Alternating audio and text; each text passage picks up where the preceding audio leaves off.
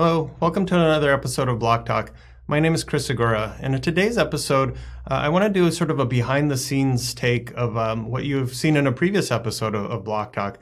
Uh, the episode I'm referring to is an episode uh, my colleague Mike Walker did uh, with a good partner of ours, GE, a gentleman named David Havera at GE.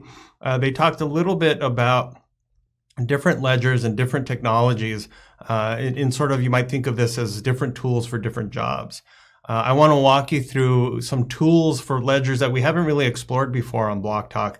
Uh, in today's episode, we're going to talk a little bit about Corda, and I want to show you some tools that are going to be familiar to uh, people who watch this show regularly. Um, but again, it's on a different ledger, so it is sort of a different take on, on concepts that are very familiar, um, but technologies that are completely different. Uh, today, specifically, we'll talk about the uh, Corda extension for Visual Studio Code, and I want to show you a real high level how you use it uh, and what it does. So let's go ahead and get started. Uh, I want to show you here first. Uh, Corda publishes uh, samples of their smart contracts online. You can see the URL here. Uh, I won't dive too deep into it, but it's a, a, pretty big repository. Lots of things going on here, but lots of very good concrete examples. In fact, today I'll focus on this one here, the CordApp example. Uh, so I've gone ahead and cloned this repository to my machine. Uh, I've opened up Visual Studio Code already and installed the extension. Uh, if you go to the marketplace, um, you can search for Corda and you'll find this extension. Uh, as you look through the, the README page, uh, you give some high level uh, information of what your requirements are, how to use the extension, etc. I'll show you briefly today how you use this extension. So again, I've already installed it. Uh, let's go ahead here and come to um, my project pages. You see this project has um, been open. Um, lots of things Corda puts in here to make it easy to build. Uh, it's a Gradle build environment, so there's lots of, of Gradle and, and Java specific things in here. Um, but you don't even really need to worry about that. Again, it, it very behaves. This extension behaves and looks very much like the Visual Studio Code extension for Ethereum. In fact, when you bring up the command palette, uh, Control Shift P, uh, or you can go View uh, Open Command Palette. Uh, if you just type in Corda, uh, you've seen me do this on the show many times. You see lots of Corda specific commands. Uh, you can build the project, clean the project. I've already gone ahead and built it. I want to go ahead and just run the project right now, just so you see what happens. So we're going to go ahead and hit run nodes. And right now what's happening is in the shell, sorry about that, have to allow some access for some of the, the features here. You see here in the shell, uh, it starts to kick off a process uh, lots of things going on here. You don't really have to worry too much about that. What it's really doing right now is launching three nodes, um, parties A, B, and C. Uh, if you look at any of the Corda samples, parties A, B, and C are used uh, quite heavily here.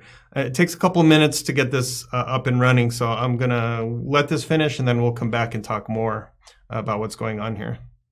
All right, the run process is completed. And if you look here, you can see I'm actually in a shell for each uh, separate node. So you see right now I'm in the shell for party C. I can go to the shell for party B, which looks very similar. The only thing that really changes uh, is um, effectively the IP address uh, for all the parties. Um, now that I have these nodes up and running, though, I can go ahead and deploy this contract, uh, this CordApp that's sitting here.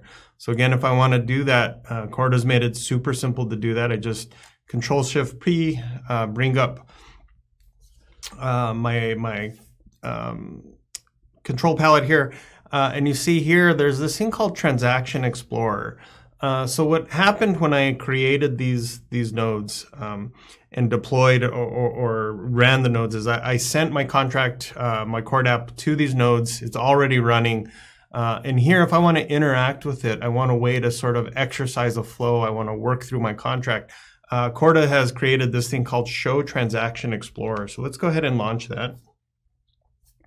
Uh, in just a second here, you'll see uh, this window sort of um, bring uh, pop up here. And basically what this is, is very analogous to what we called a contract interaction page uh, in our uh, Visual Studio Code extension for Ethereum. Here you see um, a React-like application that allows me to work and pick one of these nodes to interact with.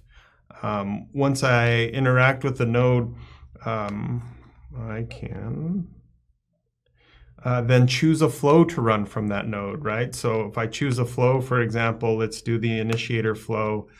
Um, there's a, I want to um, maybe send value from one party to another. I want to send 10 of whatever it is from party A to uh, party B. I think uh, that'll work if I just type it in that way. Uh, and that can actually run this flow. Oops. I cannot tell because I did not spell party correctly.